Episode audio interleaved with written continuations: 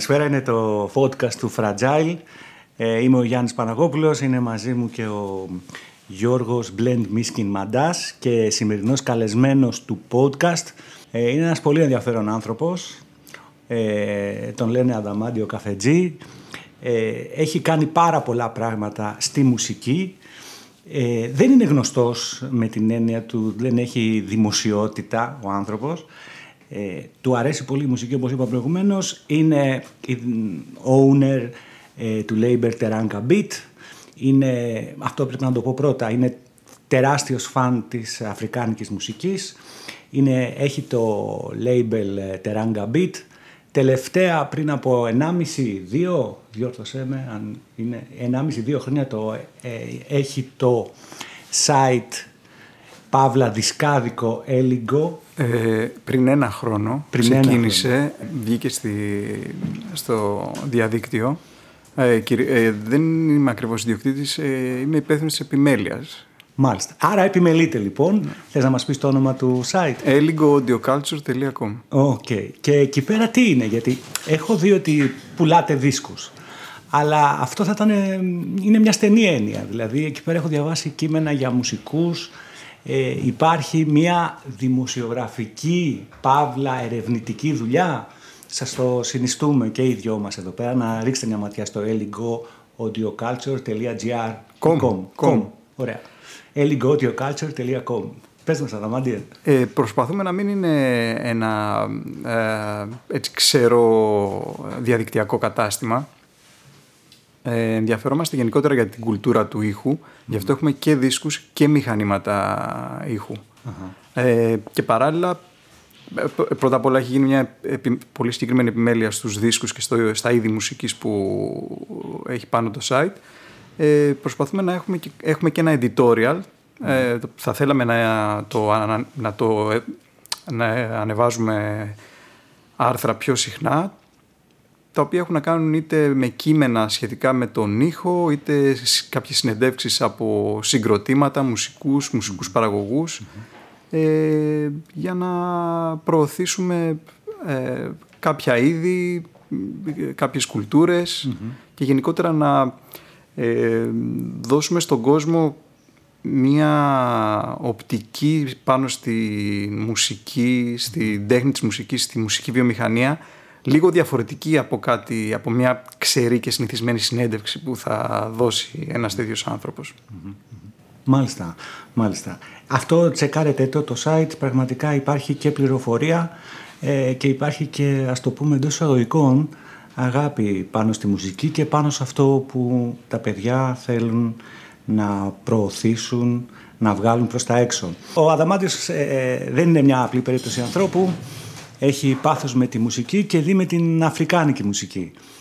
Ε, κάποια στιγμή ε, έφυγε ε, χωρίς, ε, πώς να το πούμε, χωρίς ουσιαστικό επαγγελματικό προορισμό στη Σενεγάλη. Πότε έγινε αυτό, Αδαμάντιε; Το 2003.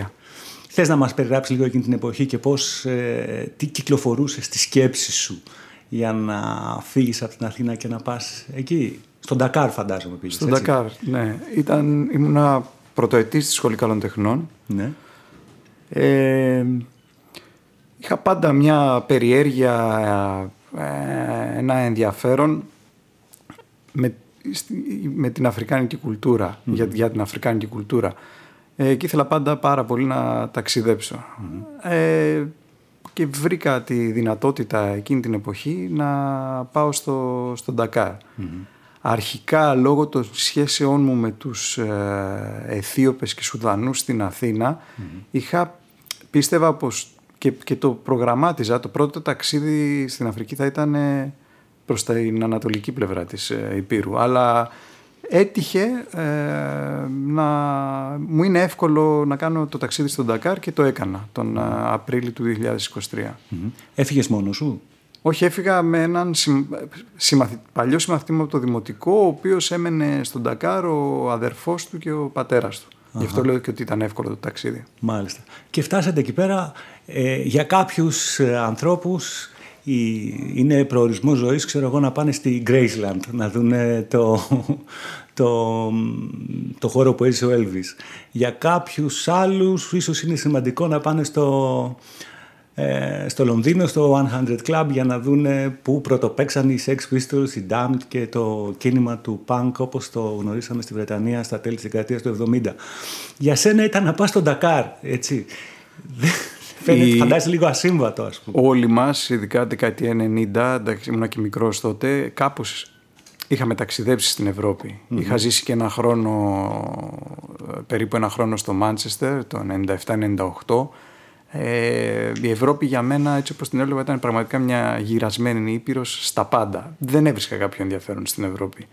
Ποτέ μου, μα ποτέ, ακόμα και μέχρι, και μέχρι σήμερα, δεν είχα ποτέ ενδιαφέρον για τις Ηνωμένες Πολιτείες. Γενικότερα δεν με ενδιαφέρει καθόλου πολιτισμικά ο δυτικός κόσμος. Okay. Ε, με ενδιαφέρει πάρα πολύ η Αφρική. Μάλιστα. Πάρα Και έτσι και ως πρωτοετής στην uh, καλών τεχνών τότε ήθελα πάρα πολύ να γνωρίσω νέες κουλτούρες, uh, νέες εικόνες, κάτι τελείως ε, οπότε προσγειώνεσαι στο Ντακάρ, περνάνε οι πρώτες αναγνωριστικές μέρες. Φαντάζομαι ότι το πρώτο πράγμα που έψαξε εκεί πέρα ήταν η μουσική του, της πόλης, έτσι δεν είναι; Αυτό είναι κάτι που όπου πήγαινα όπου και αν έχω πάει, το ένα από τα πρώτα πράγματα που ψάχνω είναι για δισκους Για δίσκους. Οπότε, το ίδιο έγινε και στο Ντακάρ, έτσι. Ναι. Ε, εκείνο το ταξίδι πόσο καιρό κράτησε; Ε, 20 μέρες. Ωραία. Επιστρέφεις στην Αθήνα και φαντάζομαι ότι ε, γυρνάς με πολλές εντυπώσεις, πολλές εικόνες, πολλούς ήχους ε, στα αυτιά σου και ξανά πήγες στον Ντακάρ. Με το που γύρισα, το... αυτό που με ενδιαφέρει είναι να ξαναπάω. Μάλιστα. Δηλαδή με το που είχα γυρίσει στην αθηνα το μυαλό μου ήταν πώς θα ξαναπάω και πότε θα ξαναπάω. Ε, είχε ανοίξει ένας νέος κόσμος ε, ατελείωτος, ναι. ε, τον οποίο ήθελα να ανακαλύψω και να ζήσω, όχι απλά να ανακαλύψω. Κάποια στιγμή, ε, και αυτή η ιστορία έτσι έχει ιδιαίτερο ενδιαφέρον, άρχισες να ψάχνεις μουσικούς για να δημιουργήσεις μια μπάντα εκεί πέρα. Αυτό έγινε πολύ μετά. Ναι. Ε, Πότε έγινε αυτό; Όλα... Αυτό έγινε όταν πήρα την απόφαση να κάνω τη δισκογραφική Εγώ στα επόμενα χρόνια συνέχισα να ταξιδεύω στη, στη Σενεγάλη. Ε, πήγαινα δύο φορές το χρόνο και το 2009 πήρα την απόφαση ότι θα ψάξω να βρω ε, οι παλιές για να ξεκινήσω μια δισκογραφική εταιρεία να βγάζω δίσκους. Ήθελα το, αυτό που με ενδιαφέρει ήταν να προωθήσω μια μουσική η οποία ήταν ε, σχετικά άγνωστη προς το δυτικό κοινό. Δεν, είναι, δεν έκανα κάτι πρωτοποριακό. Ε, ε πήρα ε, κάποιες ιδέες από κάποιους άλλους που είχαν ξεκινήσει κάποιες αντίστοιχες ναι, δισκογραφικές εταιρείες όπως ήταν η Analog Africa, όπως ήταν η Soundwave την εποχή εκείνη. Πάντα βέβαια ως πρότυπο εταιρεία ήταν για μένα η World Circuit. Ε, ε, το θέμα ήταν όμως ότι ενώ είχαν πολύ μεγάλη επιτυχία αυτές οι μουσικές από τη Δυτική Αφρική, από τον Μπενίν, Γκάνα, Νιγηρία, γιατί είχαν και τον ήχο των funk μέσα, δηλαδή κάτι που το οποίο ήταν εύκολο για να τον προσλάβει το δυτικό αυτή, η μουσική της Σενεγάλης παρέμενε στην απέξω. Οπότε με ενδιέφερε πάρα πολύ να προωθήσω αυτή τη, αυτή τη μουσικη Ε, αυτό έχει να κάνει, δηλαδή το ενδιαφέρον μου έχει να κάνει και με τον ήχο ε, και εδώ δηλαδή αργότερα φτάνουμε και στη δημιουργία του Έλιγκο γιατί ε, θεω, ένας από τους λόγους που η μουσική αυτή δεν προωθήθηκε, δεν ε, έγινε δεκτή πολλές φορές ήταν ότι ήταν οι παραγωγές πολύ πολύ κατώτερες στο αυτές που, είχαν, που είχε συνηθίσει το δυτικό Ε, εγώ με μια εμπειρία που είχα ε, πάνω στον ήχο ε, καταλάβαινα ότι υπάρχει ψωμί από κάτω. Δηλαδή αν μπορέσεις κάποιος να βρει τις ηχογραφήσεις θα μπορέσει να φέρεις, επιφάνεια, να φέρεις στην επιφάνεια πράγματα τα οποία δεν ακούγονται εύκολα, είναι κάπως Και γι' αυτό το λόγο ε, πήγα να βρω τις ε, ηχογραφήσεις, τις μπομπίνες και όχι απλά να κάνω ένα reissue από ένα δίσκο που ήδη έχω. Μάλιστα. Μιλάμε για μουσικές οι οποίες ηχο, ηχογραφήθηκαν εφόσον είναι μπομπίνες, άρα μιλάμε για ηχογραφημένες μουσικές. Μιλάμε για παλιά μουσική, ναι. Τότε το 60, ακόμα, του... Ε, ήταν από το 60 μέχρι 80 ας πούμε. Μάλιστα. Ε, αυτή τη μουσική την γνώριζα, ένα, ένα πολύ μικρό μέρος της, το γνώριζα πριν πάω στη Σενεγάλη. Okay. Το, ένα, το ένα ενδιαφέρον για μένα ήταν αυτό. Mm-hmm. Πηγαίνοντας όμως εκεί, γνωρίζοντας την τοπική μουσική εκείνη, την εποχή εκείνη, ε, αποκτά, βλέπω, αποκτάω και ένα νέο ενδιαφέρον για την τοπική μουσική, το οποίο ήταν κάτι μαγικό. Κάτι εξωπρα... πραγματικά εξωπραγματικό. Mm-hmm. Ήταν απίστευτο. Το έχω ξαναπεί ότι μέχρι να πάω στη Σενεγάλη και να δω ένα live εκεί, ε, όταν, μάλλον όταν είδα πρώτη φορά ε, συναυλία στη Σενεγάλη, κατάλαβα ότι δεν είχα ξαναδεί συναυλία στη ζωή μου.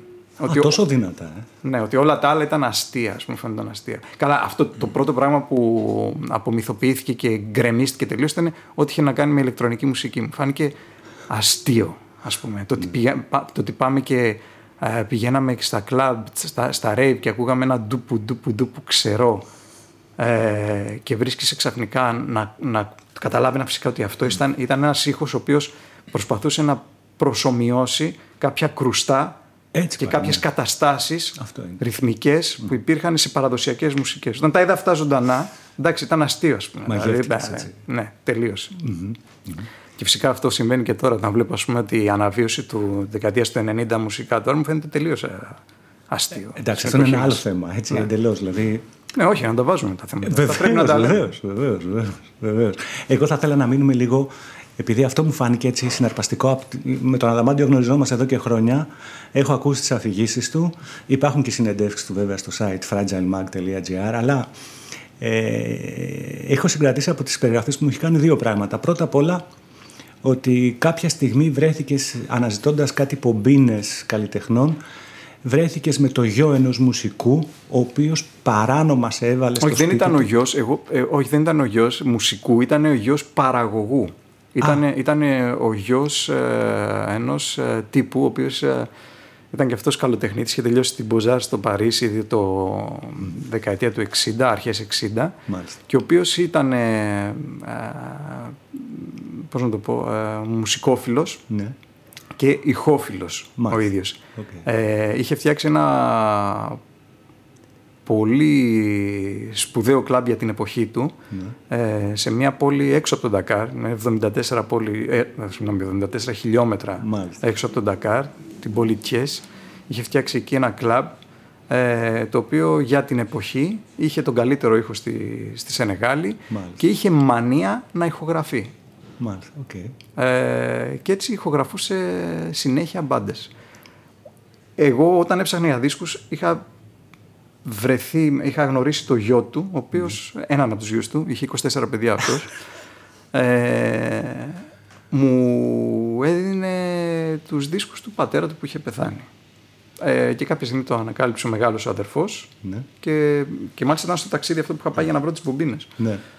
Ε, και μου λέει, πρέπει μου λέει, να δεις τον μεγάλο τον αδερφό μου γιατί το κατάλαβε αυτό που κάνω και έχει θυμώσει πολύ. Πρέπει να μιλήσεις μαζί του. Λέω, οκ. Και πάω εκεί στο σπίτι, τον βλέπω, μιλάμε, μου λέει, κοίταξε να δεις, δεν, δεν θέλω, είναι οι δίσκοι του πατέρα μου, δεν θέλω να τους, ε, να τους δίνει ο αδερφός μου. Αν θέλεις, μου λέει, μπορώ να σου φτιάξω συλλογές από τις μπομπίνες του πατέρα μου. Μόλις το ακούω αυτό, λέω, τι εννοείς. Έχεις μπομπίνες; Μου λέει ναι. Ήξερα ότι ο πατέρας του είχε ηχογραφήσει κάποια συγκροτήματα, αλλά δεν ήξερα το εύρος. Μάλιστα. Α, και μου λέει ναι, είναι σε αυτό το δωμάτιο. Ένα κλειδωμένο, μια κλειδωμένη αποθηκούλα. Και του λέω για άνοιξε την πόρτα. Και ανοίγει και βλέπω εκατοντάδες μπομπίνες. Μάλιστα. Αυτέ ήταν από ζωντανές ηχογραφήσεις από το κλαμπ; Αυτές ήταν είτε την εποχή εκείνη δεν ηχογραφούσαν μόνο ζωντανά, ενώ είτε, είτε σε Ή σε ε, στούντιο, διάρκεια είτε σε live, κλαμπ, ναι. είτε σε κάποιο χώρο ζωντανά όμως. Δεν μπαίνανε. Ήτανε Δεν έκανα ηχογραφημένα, overdubs. ναι. δηλαδή, όχι, ναι, όχι, ναι, τίποτα. ναι. Οπότε ήταν πολλά ηχογραφημένα, ήταν live και πολλά ήταν ηχογραφημένα ηχο- για να βγουν δίσκοι ή κασέτες στο ίδιο το κλαμπ, αλλά πρωί. Και αυτός είχε, την τε- είχε ε, ηχογραφούσε παλιά, δεκαετία 60, με δύο μικρόφωνα, δηλαδή δικάναλα, και κάποια στιγμή αγόρασε ένα Sony ε, τετρακάναλο multitrack, ε, ε, one way, και έβαζε τέσσερα μικρόφωνα. Μάλιστα. Αυτές έτσι ήταν οι ηχογραφήσεις. Μμμ. Και τι έγινε εκεί πέρα, βρίσκεσαι μπροστά στη- στο θησαυρό αυτό με τις Ναι. μπομπίνες, το ακυκλοφόρητο μουσικό υλικό του, του Ντακάρ, ή- ναι, του κλαμπ. εκείνου και... Και του λέω, OK, okay, ε, έχεις μπομπινόφωνο. Μου δείχνει ένα Revox Α77, μου λέει, αλλά το έχω αυτό, δεν λειτουργεί. Ωραία, λέω, εντάξει, ήταν καλοκαίρι, ήταν Αύγουστος. Λέω, θα έρθω το, ε, τα Χριστούγεννα να ξεκινήσουμε δουλειά. Όπως και έκανες. Έτσι. Όπως και έκανε. Πήγαμε δύο μπομπινόφωνα. Μάλιστα. Μα δεν πήγαμε. πήγαμε ένα. Ναι. Το οποίο ε, μου είχε πει ότι οι περισσότερες ηχογραφήσεις είναι τετρακάναλες, μου είχε πει. Εντάξει, πάω εγώ με ένα τετρακάναλο και ξεκινώντας βλέπουμε ότι ήταν λίγες ηχογραφήσεις. Το τετρακάναλο, το cut piece, το four track, το alere tour. Μάλιστα. Ήταν, υπήρχαν και οι multitrack, όπου εκεί ήθελε άλλο μπομπινόφωνο. Και ξαναπήγες και έφερες πίσω; Όχι, το, α, αγόρασα από εκεί ένα μπομπινόφωνο το φέρανε από, το στείλανε από Αμερική, νομίζω. από Κάπου, το είχαν στείλει στη Σενεγάλη. Εντάξει, η πίστη του Αδαμάντης στη μουσική, όπως καταλαβαίνετε, είναι αδιαπραγμάτευτη, ιδιαίτερα όταν κάτι του αρέσει πολύ. Ε, θα ήθελα να μας πεις, ε, για να έρθουμε μετά, να αναδυθούμε μετά και στο παρόν, ε, είχες δημιουργήσει και μία μπάντα η οποία είχε ιδιαίτερη έτσι, και καλλιτεχνική και εμπορική απήχηση, αν δεν κάνω λάθος. Ήτανε με μουσικούς παλιούς. Εκεί θα το λέγαμε, όταν- συγγνώμη Αδαμάντη, θα το λέγαμε σαν, δεν ξέρω αν ακούγεται κάπως ο όρος, αλλά για να προσεγγίσουμε ε, την ιδέα λίγο. Θα το λέγαμε σαν το Buena Vista της, του Ντακάρ, της, Ε, ε, εντάξει, ε, της ε, Σενεγάλης. δε- έχει προηγηθεί κάτι τον Buena Μάλλον δεν έχει προηγηθεί. Ας πούμε για, του, για τους, ε, κάτι αντίστοιχο είχε κάνει η World Circuit στη Σενεγάλη με την ορκέστρα Baobab. Μάλιστα, ναι, σαφώς. Ε, ναι, κάτι αντίστοιχο είναι. Ε, όταν, όταν έκανα τη, όταν έβγαλα το πρώτο δίσκο, ας πούμε, που ήταν από μια μυθική μπάντα του, του Ντακάρ, Ποιους; ε, ο δίσκος είχε βγει με το όνομα Idrissa Diop et Cheikh Tidiane Tall. Ε, αυτοί είχαν μια μπάντα που λέγονταν Σαέλ, ε, το οποίο ήταν ε, ιστορική μπάντα. Ήταν ας πούμε το super group της εποχής. Είχε διάρκεια τρία χρόνια μόνο. Ε, 73-76. Ακριβώς, οκ. Και μάλιστα, για να πω και την ιστορία, η μπάντα αυτή δημιουργήθηκε σε αυτό το κλαμπ. Ε, Πήρε το, έτσι συνέβαινε να παίρνουν οι μπάντες το όνομα του κλαμπ που παίζανε από έναν ε, πολύ πλούσιο έμπορο διαμαντιών, ο οποίος ήθελε να φτιάξει μια super μπάντα για να πάει να παίξει στο Rumble in the Jungle Το το ιστορικό 1974 αγώνα, στο, μάλιστα. στο Ζαΐρ τότε, στην κινσασα όπου είχε, γίνανε τρίμερες εκδηλώσεις για, το, για τον αγώνα. Και υπάρχουν τα βίντεο που παίζουν όλες αυτές οι μπάντες και ο James Brown και αυτοί. Ποιο, ποιος αγώνας ήταν, ήταν αγώνας box, έτσι. Ήταν ο αγώνας Μοχάμεντ Άλλη με α, George Foreman νομίζω. Μάλιστα. Ναι, ναι, Οκ. με τον George Foreman. Και με τους Σαέλ πώς ε, προέκυψε η συνεργασία; Σας. Ε, π- είχα την ιδέα, το συζήτησα μαζί τους και μου λένε οκ, εντάξει πάμε να το, να το κάνουμε. Εντάξει, και ξεκίνησαν οι ε, πρόβες, Ναι. ε, ε, προσπαθούσαμε να βρούμε μέρη εκεί για να παίξουν, να ζεσταθεί λίγο η μπάντα. Ε, είχε βγει και ο δίσκος, υπήρχε και ένας Ολλανδός ε, booking agent ε, που πίσω του είχε ένα μεγάλο, μεγάλο, ένα πολιτιστικό κέντρο χρηματοδοτούμενο από το κράτος και μπορούσε να κάνει κάποιες ενέργειες. Ήταν ένα φανταστικό μέρος, νομίζω δεν, υπά- δεν ξέρω αν υπάρχει πια. Ε, είχαν χάσει τις χρηματοδοτήσεις πάντως τα τελευταία χρόνια που λεγόταν Ράζα στην Ουτρέχτη. Ε, και αυτός ε, είχε δεχτεί να κάνει ένα tour με την μπάντα. Η μπάντα είχε μπει και στο Γούμεξ, έπαιξε στο Γούμεξ στη Θεσσαλονίκη το 12. Τέλος πάντων, ναι. αυτό. Δεν είχε, Δεν είχε; δε- δεν είχε πολλά, πολλά χρόνια ζωή. Ενώ δεν, για δύο χρόνια περίπου. Για δύο χρόνια ήταν. Ήταν Ναι. μεγάλης σε ηλικία. Μετά τους διαλύθηκε. πέτυχες, φαντάζομαι. Ήταν τα τρία μέλη, τα αρχικά, υπήρχαν τρία μέλη από την τότε μπάντα ε, που ήταν σε κάποια, ε, ήταν μεγάλης σχετικά ηλικίας και είχαν πλαισιωθεί από νέους μουσικούς. Ήμασταν σε μια εποχή που στη Σενεγάλη άρχισαν, και θα ήθελα αργότερα να το, να το πω αυτό, θα το πω στην κουβέντα μας, άρχισε λίγο να αλλάζει το στάτους της μουσικής και των συγκροτημάτων. Δηλαδή; Ήταν λίγο, άρχισαν οι πολυμελείς μπάντες που ήταν ε, το σήμα κατά τεθέν της χώρας, άρχισαν να, είναι, να μην είναι βιώσιμες. Μάλιστα. Ε, το λογικό πούμε δεν αυτό. ακούγεται αυτό. Ε, λογικό. Ε, Ξέρω εγώ, λογικό. Οι συνθήκες ήταν τέτοιες που δεν βοηθούσαν. αλλά τέλος πάντων θα το συζητήσουμε αυτό αργότερα. Οπότε η μπάντα ήταν πολύ δύσκολο να, Να επιβιώσεις. να ας το επιβιώσεις. πούμε έτσι. Μετά συνέχισες και έκανες και άλλες μπάντες εκεί Μετά πέρα. έκανα άλλη μια μπάντα εκεί. Από Όπου; ένα... Εκεί είχα βρει μετά ο- ο- αυτός ο... αυτή η ποσότητα με τις Μπομπίνες. μπομπίνες κρύβανε μέσα αδιανόητα πράγματα μουσικά. Τουλάχιστον για τα δικά μου τα αυτιά. Ε, και υπήρχε μια μπάντα από την πόλη Τιές η οποία α, είχε ηχογραφήσει αλλά δεν είχε βγάλει ποτέ τίποτα, ούτε κασέτα. Δεν κατάφερε να βγάλει. Ε, και είχα βγάλει, έβγαλα το, ένα δίσκο από μία ηχογράφηση ε, και μετά είχα υλικό και για άλλον ένα δίσκο. Δεν σου κρύβω ότι ε, σ- ε, εκεί συνέβη κάτι. Ήταν ένας μουσικός, ο, ε, δέχτηκα ένα email, ε, μια επικοινωνία από την Ισπανία, από έναν μουσικό ο οποίος λέγεται, το καλλιτεχνικό του είναι De Pedro. De Pedro. De Pedro. Οκ. Ε, έχει γίνει, είναι μεγάλο όνομα αυτή τη στιγμή στην, ε, στην ε, Ισπανία. Έχει έρθει και στην Ελλάδα αρκετές φορές. Ήταν ο κιθαρίστας των Calexico. Α, μάλιστα. Ο ψηλός αυτός. Ο ψηλός με τις φαβορίτες. Ο ψηλός με τις φαβορίτες. Ε, τον έχουμε δει ίσως σε κάποια live, έτσι. Ναι. Τον Καλέξικο. Ε, αυτός λοιπόν ήθελε να κάνει με ένα ντοκιμαντέρ ε, για τη σχέση, να βάλει τη μουσική του μέσα, γιατί είχε κάποια κουβανέζικα στοιχεία, σε σχέση με τη μουσική της Σενεγάλης και την, ε, το, ε, ε, και την ε, επιρροή της κουβανέζικης μουσικής στη Σενεγάλη, το πόσο παραμένει ζωντανή η κουβανέζικη μουσική στη σενεγαλη Ήθελε να κάνει το ντοκιμαντέρ σε σχέση με αυτά. Να ερχόταν σ- στον Ντακάρ, να έπαιζε με τους μουσικούς κτλ. κτλ. Και να έκανε ένα road trip στη Σενεγάλη γενικότερα για να ανακαλύψει τη, τη μουσική εκεί πέρα. Με... Επικοινωνούν λοιπόν μαζί μου ε, για να κάνουν αυτό ε, μαζί με τους ΑΕΛ. Είχαν δει τα βίντεο, είχαν μάθει την μπάντα. Ωραία, το προτείνω εγώ στο, στο συγκρότημα ε, και ζητάνε εκεί. Ήδη, ήδη η μπάντα είχε λίγο ξεχυλώσει και ε, ζητάνε κάτι τρελά ποσά η μουσική για να το κάνουν αυτό. Του τύπου, ας πούμε. Ε, τώρα δε που δεν έδωσα καν σημασία. Ας πούμε, λέω, Α, εντάξει. τόσο μεγάλο. Ναι, κατάλαβα ότι δεν θέλετε απλά να το κάνετε. Ναι. Ε, οπότε εκεί λέω, οκ, δε- εγώ δεν συνεχίζω μαζί σας. Αυτοί με το που το είπα αυτό διαλύσαν τελείως. Μάλιστα. Ε, συνεχίσαν, αυτοί ήταν οι ε, μουσικοί επαγγελματίες. Ε, συνεχίζαν ο καθένας στην καριέρα του. Ε, δεν είναι ότι σταμάτησαν να δουλεύουν. ε. Απλά σταμάτησε το συγκεκριμένο project. group.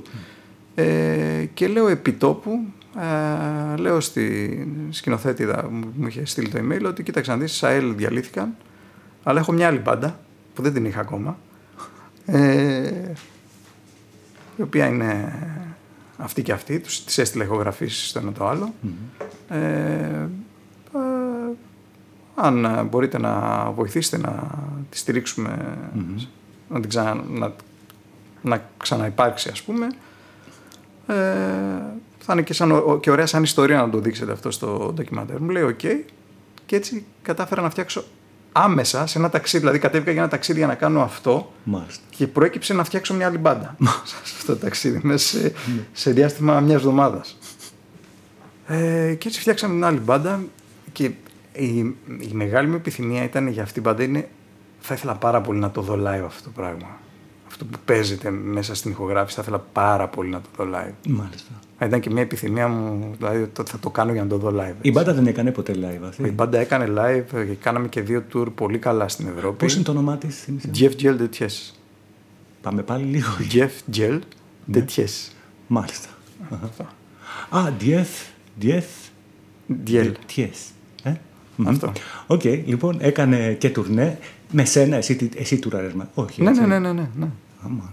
Μπράβο. Είχα- με- όχι μόνος μου. Ε, βρήκαμε κάποιον booking agent στη, στη Γαλλία που Αυτά τι εποχή ενδιαφερόταν. περίπου, θύμισε μου πάλι. Αυτά γίνανε 17-18.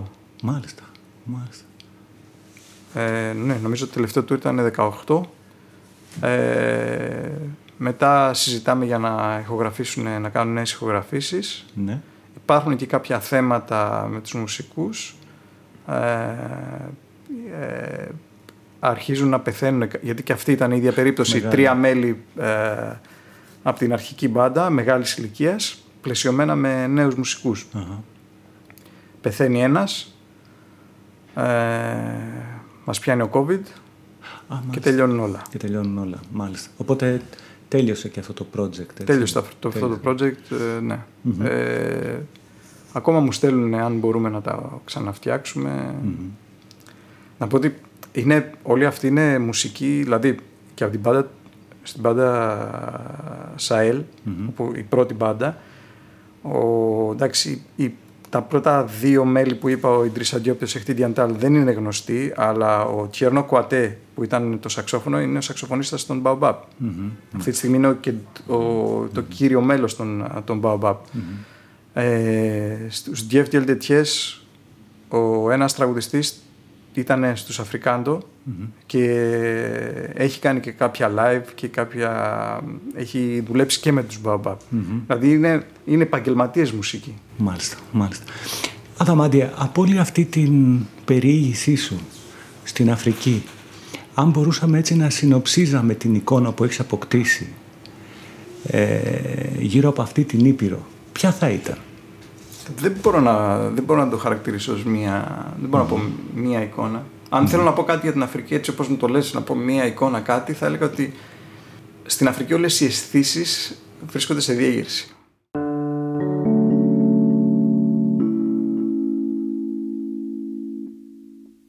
Σήμερα Δαμάντιο ζεις στην Αθήνα, φαντάζομαι έτσι όπως το είπες προηγουμένως σε σχέση με το τελευταίο σου γκρουπ στο Ντακάρ. Ε, Δεν ο πολύ COVID, ταξιδεύεις πια στο όχι, ο Ντακάρ. COVID άλλαξε πολλά πράγματα. Μμμ. Ναι, καλά για όλους μας. Οπότε ε, θα το πούμε ότι η σχέση σου, η επαγγελματική σου σχέση με την Αφρική έχει ολοκληρωθεί; Όχι, όχι, σε καμία Όχι, σε περίπτωση. καμία περίπτωση. Δε- μπορεί, μπορεί να έχει ολοκληρωθεί, μπορεί να μην ξανακάνω τίποτα. Δεν θα το ήθελα αυτό. Θα ήθελα να διατηρήσω και τις σχέσεις μου και την επαγγελματική μου δραστηριότητα εκεί. OK, OK. Λοιπόν, είπαμε από την αρχή ότι έχεις το δισκογραφικό σου label, Teranga Beat, ότι έχετε στήσει και το eligoaudioculture.com, ένα site που επισκεφτείτε το, πουλάει μουσική, αλλά δεν στέκεται μόνο εκεί. Ουσιαστικά το Eligo Audio Culture είναι μια έρευνα, θα μπορούσαμε να πούμε. Εντάξει, πάνω στην είναι, αφρικάνικη για, να, μουσική. μην, να μην λέμε και πράγματα που δεν ισχύουν. Είναι ένα ηλεκτρονικό κατάστημα αρχικά. Οκ. Απλά δεν θέλουμε να είναι ένα ε, ξερό ηλεκτρονικό πα- κατάστημα. Θέλουμε να προσφέρουμε και μία γνώση πάνω σε αυτά που ε, διαθέτουμε. Και στη μουσική και στα μηχανήματα ήχου. Ε, γιατί όπως... ε, ε, ε, γιατί θεωρώ, θεωρώ ότι ε, ο ήχος είναι... Άμε, δεν μπορούμε να αφαιρέσουμε το θέμα του ήχου και της ποιότητας του ήχου από την μουσική. Ειδικά για κάτι το οποίο είναι δισκογραφημένο. Μάλιστα. Μμμ. Αυτό είναι μια άλλη κουβέντα. Δεν ξέρω, ο Γιώργος Σε, θέλει σε να πει. σχέση με αυτό, εγώ θέλω να σε ρωτήσω για τις ηχογραφήσεις που έβρισκες στην Ναι. Αφρική. Ποιοτικά, πώς Ε, ήταν όλα αυτά; Δεν ήταν ότι καλύτερο. Είχαν πολλά θέματα και κυρίως ε, υπήρχαν και πολλά θέματα με τις μπομπίνες. Ενώ κάποιες ήταν καλοσυντηρημένες, κάποιες ε, δεν ήταν. Ε, αλλά θα έλεγα ότι ήταν ε, αξιοπρεπή. Δηλαδή ήταν ένα υλικό το που που μπορούσε να δισκογραφηθεί, μπορούσε να, να ακουστεί.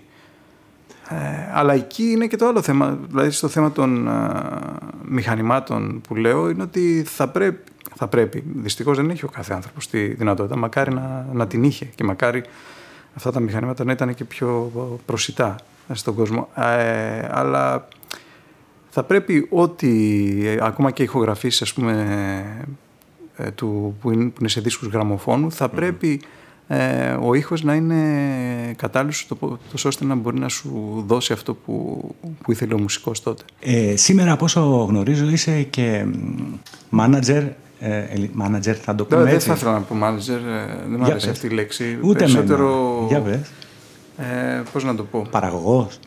παραγωγός ναι και συνεργάτης. Μμμ.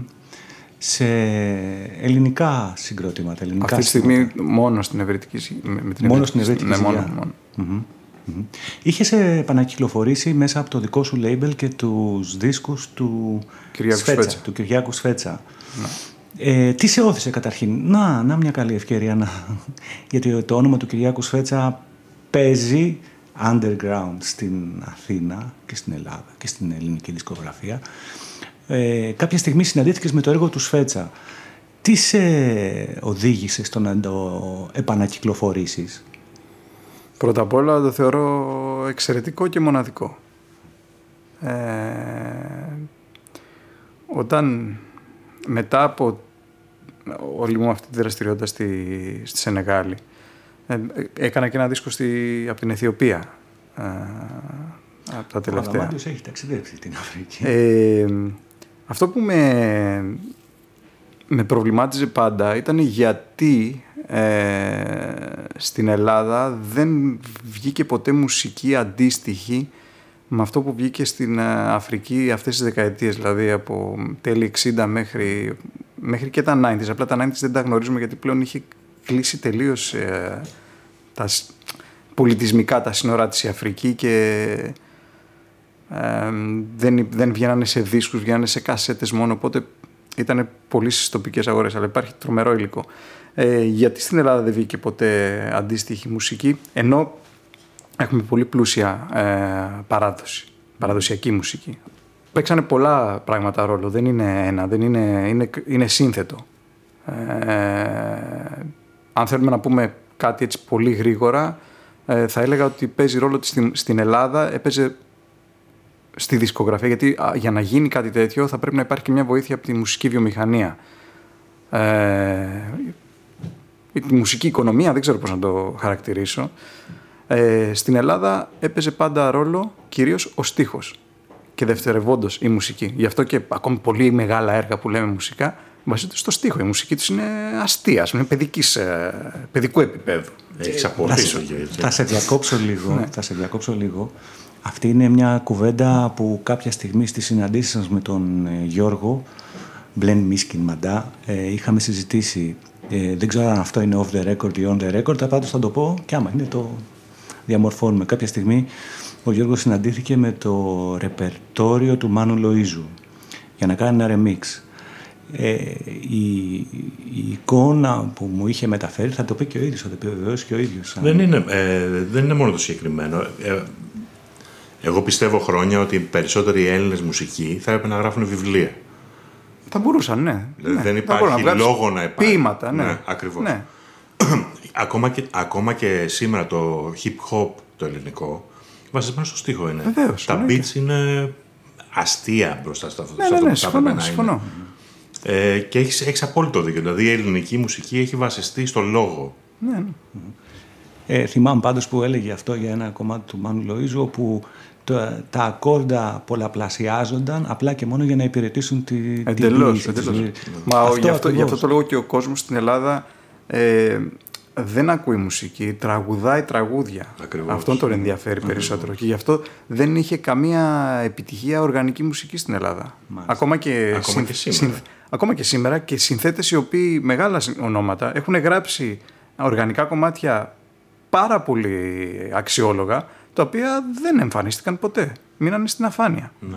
Γιατί δεν, ε, δεν άξιζε να, να βγούνε, δεν πρόκειται να, να πουλάγανε. Τέλος πάντων, ε, ε, ψάχνοντας, ε, σκεπτόμενος ε, αυτό το, το, αυτό τον προβληματισμό ε, και έλεγα, οκ, έχω αποκτήσει μία γνώση, ας πούμε, γιατί, πώς το έκανα στην Αφρική, ε, ας δούμε μήπως μπορούμε να το κάνουμε και στην Ελλάδα σήμερα με νέους μουσικούς. Μπας και καταφέρουμε κάτι ακόμα και σήμερα. Ποτέ δεν είναι αργά. Μιλάς για παραδοσιακή μουσική; μιλάω, για, μιλάω για αυτό το, ναι. για αυτό το τον ήχο που, που έβγαλε, δηλαδή αυτή τη μίξη που, έκανε, που έγινε στην Αφρική, okay, της, ναι. γιατί τι είναι αυτό που μας εντυπωσιάζει στην αφρικάνικη μουσική της δεκαετίας εκείνη, είναι μια μίξη παραδοσιακής μουσικής με να το πω δυτική μουσική, να το πω, ε, δεν ξέρω πώς να το πω, έγινε και με, σε σχέση και με την κουβανέζικη μουσική μια μίξη, σε σχέση και με τη jazz πάρα πολύ, σε σχέση σε κάποιες περιπτώσεις με τη rock, με τη funk. Mm-hmm. Πάντως αφετηρία ήταν η παραδοσιακή μουσική, έτσι. Ναι, ναι, ναι. Αυτό, αυτό, είναι που κάνει, αυτό είναι που δημιουργεί την ταυτότητά τους. Αυτό είναι. Ε, ένας άλλος λόγος ας πούμε, που στην Ελλάδα δεν συνέβη αυτό είναι ότι μια μουσική η οποία είναι πολύ εύκολη στο να ε, αναμειχθεί και να πάρει πράγματα, να, να, να δημιουργήσει κάτι, είναι η jazz. Στην Ελλάδα δεν είχαμε ποτέ jazz. Ποτέ δεν ευδοκιμήσει jazz. Και πιθανότητα να έχει να κάνει με το ότι είναι μια οργανική μουσική και δεν έχει στίχο. στίχος. Ε, ο μόνος λοιπόν που είχε κάνει αυτό με... Ε, οι προσπάθειες είχαν γίνει, αλλά ο μόνος ο οποίος είχε καταφέρει να κάνει κάτι τέτοιο με πολύ μεγάλη επιτυχία ε, ήταν ο Κυριάκος Φέτσας. Με το Καλλιτεχνική δίσκο- επιτυχία, έτσι. Ε, Και εμπορική. όχι, καλλιτεχνική, ναι, Καλλιτεχνική, καλλιτεχνική επιτυχία. οκ. Εννοείται. Εμπορική, εντάξει, την εποχή εκείνη το χωρίς σύνορα δεν είχε πάει άσχημα. Αλλά σε σχέση με αυτό που ακούμε τώρα, δηλαδή με το, α, τις προσδοκίες που θα είχα εγώ σαν ακροατής, όχι, δεν πήγε καθόλου. Τέλος πάντων, ε, η δουλειά του τη θεωρούσα και τη θεωρώ πολύ σπουδαία και γι' αυτό είχα έρθει σε επαφή μαζί του και μου είχε πει ότι είχε και ηχογραφήσεις από τις εκπομπές που έκανε, τις οποίες δεν τις γνωριζα ε, στο ραδιόφωνο και έτσι υπήρχε ένα υλικό για να βγουν αυτοί οι δύο δίσκοι που βγήκαν. Όπου βγήκανε, κυκλοφορήσανε, έγιναν και ε, θα έλεγα θα έγιναν σημαντικά live. Δηλαδή το live που είχε γίνει ε, με τον Κυριάκο Σφέτσα και το συγκρότημά του, οι μέλη του συγκροτήματός του στο Κέντρο Πολιτισμού Ίδρυμα Σταύρος Νιάρχος, στην κεντρική αίθουσα, Ναι, ήταν αυτό- σημαντική. Ε, ήτανε, το να ξαναφτιάξω, νομίζω ήταν, είχα έτσι, είχα την επιθυμία να ξαναφτιαχτεί αυτή η μπάντα, να ξανα, και να προχωρήσει, δηλαδή να ξεκινήσει από εκεί που τέλειωσε και να, να πάρει ένα δρόμο καινούριο, σύγχρονο. Ε, δυστυχώς δεν καταφέραμε να, και αυτή η μπάντα να έχει διάρκεια ζωής για διάφορους λόγους, άλλους όχι λόγους ε, επιτυχίας, ε, αλλά δυστυχώς το καλύτερο live ήταν το τελευταίο. Αυτό στο Ίδρυμα Νιάρχος εμένα δεν με ικανοποίησε πάρα πολύ σαν, ε, σαν Όταν live. λες τελευταίο, μιλάς Το τελευταίο για ήταν στο... ρομαντσό. Όχι, ήταν στο Μέγαρο Μουσικής Θεσσαλονίκης. Πότε είναι, Ήταν Οκτώβρης του 19. μάλιστα. οκ. Ε, και έχεις και την Εβρίτικη Ζυγιά όπου έχει φουντώσει η κουβέντα για το, για το μουσικό σχήμα αυτό.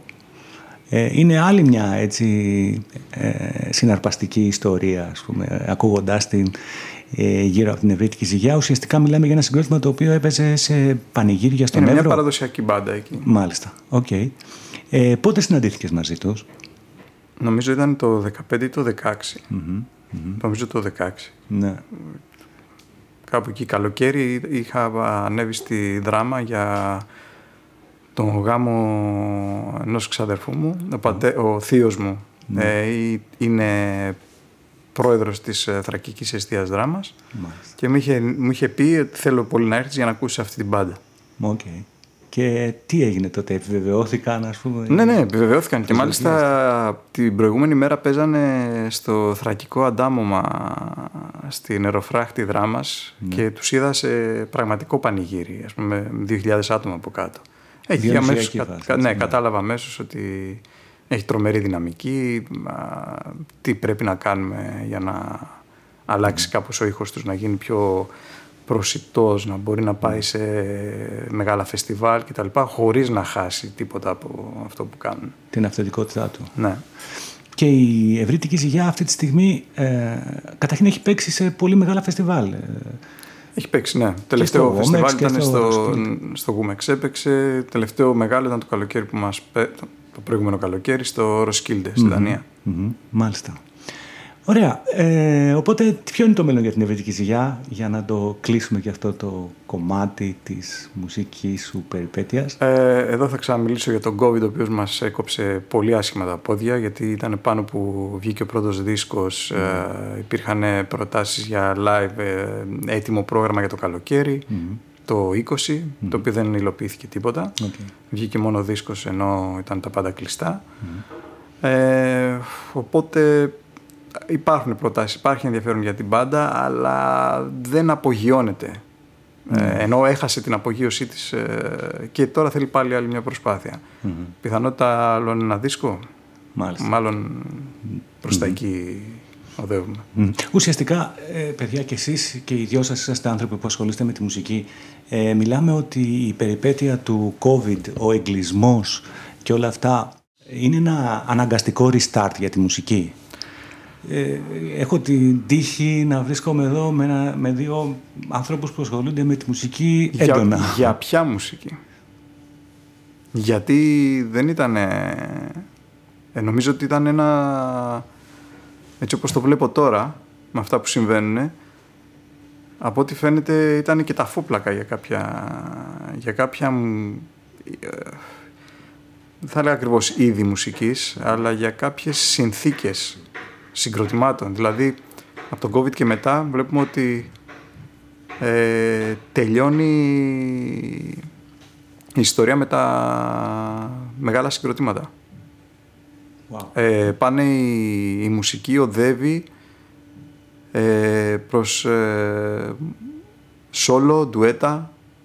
Δεν, δεν, βλέ- δεν βλέπουμε πλέον μεγάλα συγκροτήματα. Τε- ε, φαίνεται ότι τελειώνει αυτή η ιστορία. Δεν το Για- ξέρω, ενδιαφέρον αυτό. Ναι. Ε, μπορείς να το δεις αυτό από τα, δες τα ονόματα στα μεγάλα φεστιβάλ. Θα δεις ότι τα περισσότερα είναι ντουέτα και solo. Ροζαλία π.χ.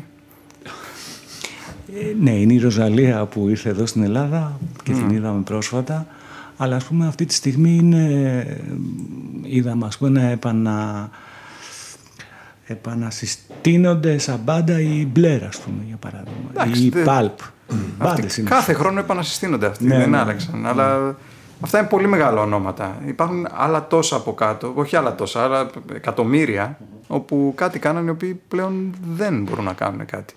Γιατί το ενδιαφέρον του κόσμου πάει στα, στη solo, και solo ντουέτα, μικ- μικρά σχήματα. Πλέον είναι και χωρίς τον COVID, είναι πλέον δύσκολες συνθήκες touring για πολλά άτομα. Έτσι. Πέρα ότι είναι, είναι και αυτό, Πλέον, πα- ναι. πάντα, ήτανε, πάντα ήτανε, τα εισιτήρια έχουν εκτοξευθεί. Και, και, και τα καύσιμα. Και δηλαδή, ναι, τα ακόμα και με καύσιμα, όλα βαν να αυτά, πεις ναι. ότι το κάνεις. Είναι, είναι ε, οικονομικά δεν βγαίνει, ε, αλλά έχει αλλάξει και το ενδιαφέρον του κόσμου. Και έχει αλλάξει το ενδιαφέρον του κόσμου γιατί μέσα στον COVID ισχυροποιήθηκαν πάρα πολύ τα social media, κυρίως το Instagram, το TikTok ε, και μ, solo μπάντες ντουέτα ήταν πολύ εύκολο να δουλέψουν και να αποκτήσουν πολλούς followers μέσα από τα social media. Ενώ μία μπάντα, γιατί τα social media τι είναι, θα θέλεις να ταυτιστείς με τη ζωή του άλλου. Οκ, ναι. Οπό- Οπότε υπήρχε ο, το- ο κάθε ας πούμε καλλιτέχνης ο οποίος πόσταρε το πρωινό του, το τέτοιο του μ, και ό,τι άλλο τέτοιο έκανε ε, και ο άλλος ταυτιζόταν μαζί του, θέλει να πάει να τον δει, θέλει να πάει να τον δει στο live πλέον όπως τον βλέπει μέσα από την οθόνη του κινητού του. Δεν τον ενδιαφέρει. Δεν παίζει καν. Αυτό που βλέπει είναι, δεν, δεν υπάρχει ορχήστρα από πίσω, δεν παίζει μουσική. Παίζει ένα μηχάνημα από πίσω. Και ε, κάθεται το, ο καλλιτέχνηδα, ο καλλιτέχνης χορεύει και αυτό θεωρείται live μουσική και αυτό πάει ο κόσμος. Και σε ένα φεστιβάλ πας και βλέπεις αυτό. Ε, σαν να βλέπεις ας πούμε έναν ζωντανό κινηματογράφο. Δεν ακούς ε, συναυλία πλέον. Και αυτό το χειροκροτάνε κάποιοι. Λένε ότι είναι φοβερό, λένε ότι είναι το μέλλον. Αυτό είναι το κατάμαυρο μέλλον. Είναι το τέλος της μουσικής. Έχει ενδιαφέρον γιατί ε, εδώ και καιρό έχουν επικρατήσει κάποιοι όροι στη μουσική. Δηλαδή, η, η έννοια της λέξης συναυλίας είναι ή κονσέρτο έχει σχεδόν αφανιστεί και στη θέση της έχει έρθει η λέξη show. Όταν το... ε, Είναι λίγο δυστοπικό αυτό με την έννοια του ότι πλέον δεν αναζητούμε τη μουσική με όρους ε, της ε, πιστής απόδοσής της αναζητάμε την εικόνα που μπορεί να προκύψει με τη μουσική ακριβώς ή ως αυτό. συνέχειά της. Ακριβώς αυτό. αυτό.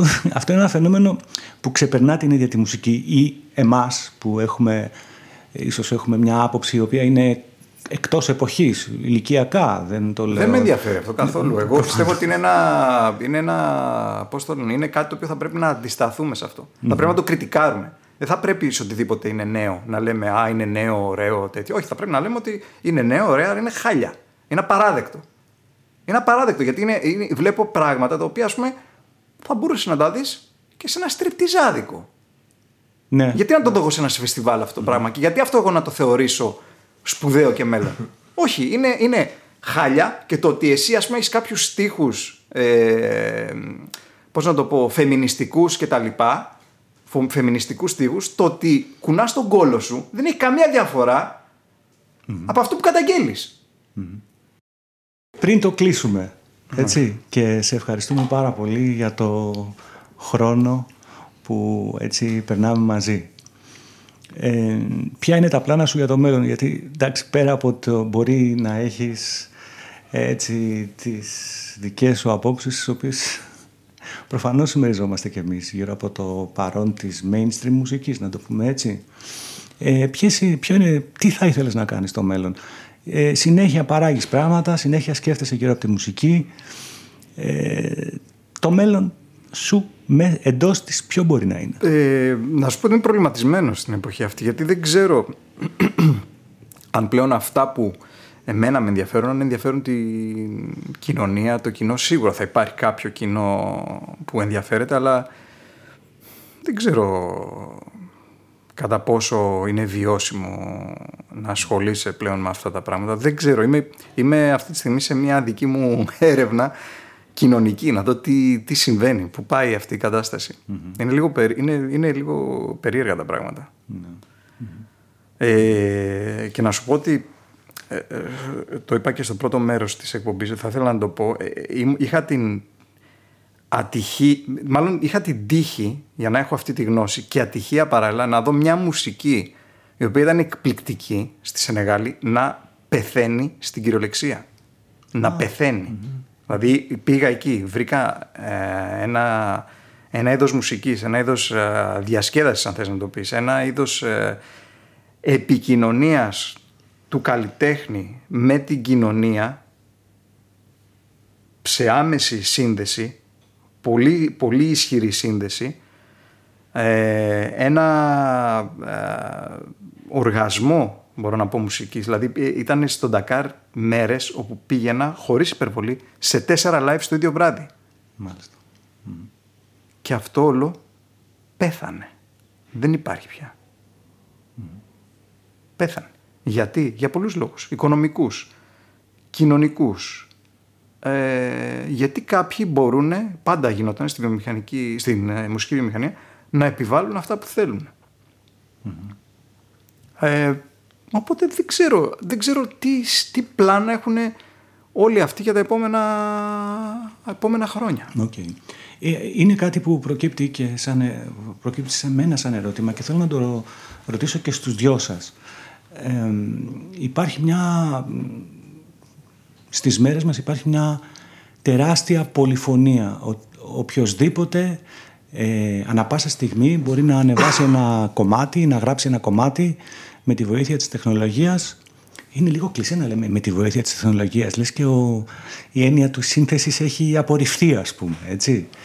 Μισό, πριν, πριν απαντήσεις, συγγνώμη. Λοιπόν, ε, υπάρχει μια πολυφωνία η οποία καταντάει σε, φτάνει στο, στην, στο βουητό, ας το πούμε έτσι. Μιλάμε καθημερινά ε, χιλιάδες άνθρωποι κυκλοφορούν μουσική. Ε, θα ήθελα να ρωτήσω και εσάς τους δύο, που είσαστε άνθρωποι της μουσικής και είστε, ζείτε εντός της. Όλο αυτό το πράγμα, τι σας λέει; Δεν συμβαίνει μόνο στη μουσική αυτό, συμβαίνει σε όλες τις τέχνες. Εγώ είμαι εικαστικό, συμβαίνει και στα εικαστικά αυτό. Αν θες, ας πούμε, την άποψή μου, θα ήθελα, αν μπορούσα σιγά σιγά να αποχωρήσω, όχι να αποχωρήσω, αλλά να μην ασχολούμαι τόσο με τη μουσική και να αρχίσω να ασχολούμαι με τα εικαστικά. Αλλά βλέπω ότι και εκεί υπάρχει το ίδιο, το ίδιο πρόβλημα. Ε, για μένα όλη αυτή η υπερπληροφόρηση και ότι μπορεί ο καθένας χωρίς να περνάει από φίλτρο αυτό που κάνει, το, το όποιο φίλτρο, ε, να το βγάζει, να το προωθεί και να υπάρχουν και πάρα πολλοί τρόποι να το προωθήσεις πλέον, ε, από ό,τι φαίνεται δεν έχει καλά αποτελέσματα. Γιατί όταν συμβαίνει αυτό θα πρέπει να υπάρχει και ένα κοινό το οποίο να έχει κάποια γνώση, κάποια παιδεία για να ξέρει τι θα απορρίψει, τι θα κρατήσει το οποίο να σου πω στην τελική αυτό βοηθάει και τους καλλιτέχνες. Όταν ένας καλλιτέχνης κάνει ό,τι παπαριά του έρχεται και περνάει, το επόμενο που θα κάνει είναι να κάνει κάτι, μια μεγαλύτερη παπαριά. Κάτι ακόμα πιο εύκολα. Γιατί να, γιατί να ζοριστεί; Για να κάνει κάτι καλό. Εφόσον ό,τι και να κάνει, περνάει. Εφόσον περάσει από κάποιους μηχανισμούς. Αυτό που μόλις είπες, δεν, ή αυτό που μόλις είπατε, ε, δεν ισχύει μόνο στην μουσική. Το είπες και εσύ προηγουμένως αναφερόμενος στα εικαστικά. Θα το πω και εγώ στο, στη δημοσιογραφία. Εμείς έχουμε ένα site ε, που είμαι πολύ περήφανος για την ύλη του. Αλλά υπάρχει όταν ε, μιλάω ε, με ανθρώπους των media, η πρώτη ερώτηση δεν είναι ποιον άνθρωπο ανέβασες, με ποιον μίλησες, τι έγραψες. Η, η, μόνη ερώτηση, η μόνη ερώτηση είναι πόσα άρθρα ανεβάζετε τη μέρα. Δηλαδή, δεν θα μπορούσα ποτέ να, ε, ε κουβάλλοντας ένα ρομαντισμό ο οποίος έρχεται από τη δεκαετία του 90, όταν πρωτοπήκα στα μίντια, ε, δεν θα μπορούσα ποτέ να φανταστώ το, ότι το πόσα άρθρα ανεβάζετε τη μέρα ε, μπορεί να είναι ε, ένας δείκτης αποδοχής ή μη αποδοχής του site. Ε, καλώς ή κακώς έρχομαι από μια δεκαετία που έχει, καλά, έχει, έχει παρέλθει εννοείται. Ε, απλά ε, κουβαλάω και την ένταση ε, των κειμένων που όταν βγαίναν προς τα έξω δεν βγαίναν απλά και μόνο για να υπάρχουν αλλά βγαίναν για να δημιουργούν κουβέντα ανάμεσα στους ανθρώπους. Ε, είτε καλά είτε κακά κείμενα, είτε συμφωνούσαμε είτε διαφωνούσαμε. Δεν ήταν ποτέ εκεί το ζητούμενο. Έτσι. Του αν κάποιος συμφωνεί μαζί μου ή όχι. Όχι, ποτέ δεν ήταν αυτό. Το, η παραγωγή διαλόγου ήταν πάντοτε το θέμα. Όταν λοιπόν ε, έτσι βρίσκομαι με διαφημιστές, για παράδειγμα, και μου λένε πόσα κείμενα ανεβάζετε τη μέρα. Ε, στην πρώτη φορά που βρεθήκα μαζί τους λέω και τι σημασία έχει αυτό; Ναι. Ε, μετά άλλαξα, άρχισα να αλλάζω άποψη και έλεγα ένα νούμερο το οποίο αντιποκρίνοντα στην πραγματικότητα ή πιθανά και όχι ας πούμε. Ε, πάντως έτσι είναι, είτε μου αρέσει που δεν μου αρέσει ε, είτε όχι έτσι είναι το παρόν. Έτσι. Μας αρέσει, δεν μας αρέσει. Λοιπόν, ε, Αδαμάντιε, ε, σε ευχαριστούμε πάρα πολύ για το χρόνο σου. Ε, μ' άρεσε πάρα πολύ. Μας άρεσε, μιλάω τώρα. Ε, μας άρεσε πάρα πολύ που ήσουν ένας από τους καλεσμένους μας. Λοιπόν, είμαστε ε, ο Γιώργος Μαντάς, είμαι ο Γιάννης Παναγόπουλος. Ένα ακόμα podcast του fragilemark.gr ολοκληρώθηκε. Σας ευχαριστούμε για την ακρόαση. Γεια σας. Γεια σας.